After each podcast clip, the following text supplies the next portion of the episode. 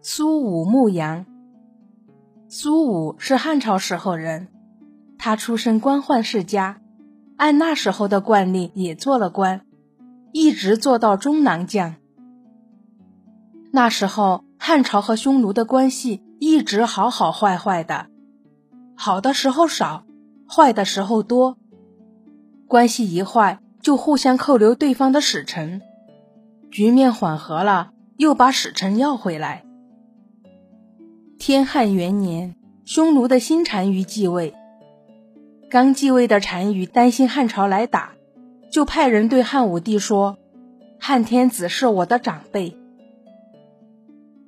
汉武帝觉得这单于挺友好，就派苏武为使臣，带着一百多人和丰厚的礼物出使匈奴。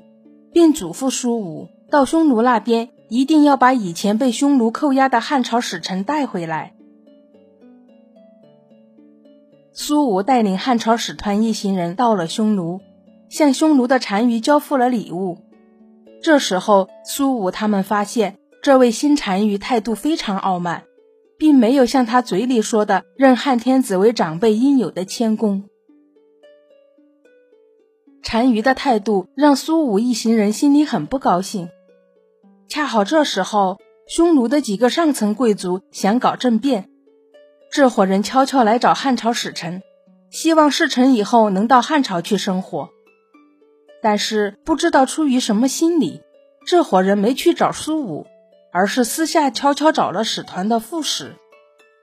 也许副使心里也对单于不满，当即表示赞同。还送了很多东西给这伙子人。谁知没等那几个匈奴贵族动手，他们的一个随从就连夜去单于那里告发了他们。单于大怒，发兵剿灭了这几个贵族。失败的兵变连累了苏武，他事先并不知道副使私下和那几个匈奴贵族勾连到了一起。当他知道事情原委时，单于派来抓捕使团的人已经到了。为了不曲解辱命，苏武当即拔出佩刀自杀。这一刀捅得很狠，鲜血瞬间淤满了腹腔。若不是匈奴人叫来医生挖了一个地坑，将苏武倒扣在上面放出淤血，苏武必死无疑。单于本来要杀了苏武，当他听说了苏武的举动，心里又挺佩服。于是单于派人来劝苏武归降匈奴，许诺了很多好处，但苏武坚决不降。单于就命人把苏武扔到地洞里，不给吃喝，想让苏武屈服。当时天降雨雪，寒冷无比，苏武一个人猫在地洞里，渴了就吃冰雪，饿了就啃身上的羊皮袄，连毛一起吞。过了很多天。匈奴人认为苏武一定冻死、饿死在地洞里了。当他们来到地洞想查看苏武的尸体时，却发现苏武还活着，精神还不错。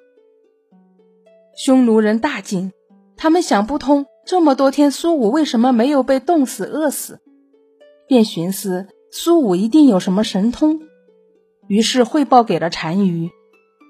单于也想不明白为什么苏武不死。他琢磨了一阵儿，就命人把苏武押送到北海去放羊。那时候，匈奴人口中的北海，就是现在西伯利亚的贝加尔湖。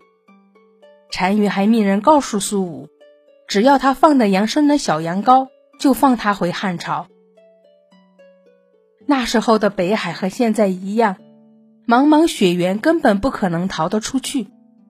苏武开始放羊，才发现。匈奴人给他的羊全都是公羊，和苏武一起出使的其他人都被安置在别的地方，苏武一个人孤零零的在北海放羊。公羊不能产子，也没有羊奶可以吃，匈奴人不给苏武吃的，他就采集能吃的草籽吃，设法捕捉荒原上的老鼠充饥，每天在北海边放牧着那群公羊。可不管怎么艰苦。苏武都拿着那根代表着汉朝使节身份的节杖，一天又一天，一年又一年，节杖上挂着的牦牛尾装饰慢慢掉光了，苏武的头发和胡须也都花白了。苏武就这样在北海放羊，一待就是十九年。这十九年间，匈奴派人来劝降，苏武都拒绝了。后来汉武帝去世了，再后来下令让苏武去北海放羊的那位单于也死了。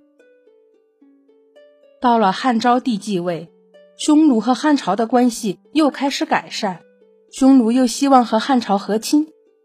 汉昭帝想起被困在匈奴的使臣们，就让匈奴把苏武等人送还回来。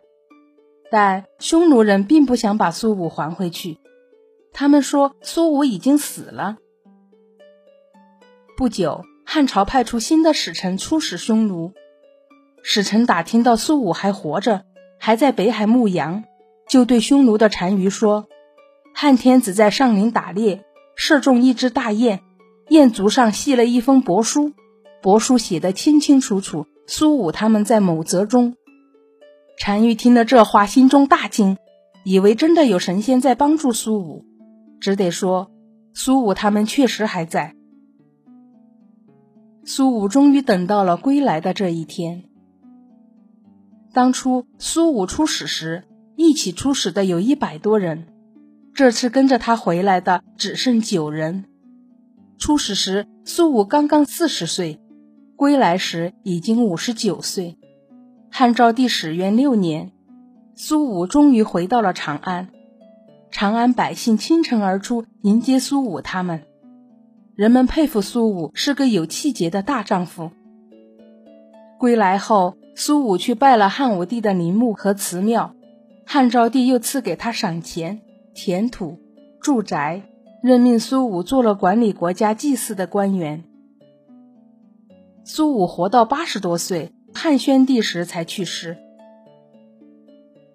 苏武对国家忠心耿耿，不畏强权，忠贞不屈，他的爱国精神值得我们学习。苏武牧羊的故事就讲到这里啦，谢谢您的收听，我是虎虎老师，咱们下个故事再见。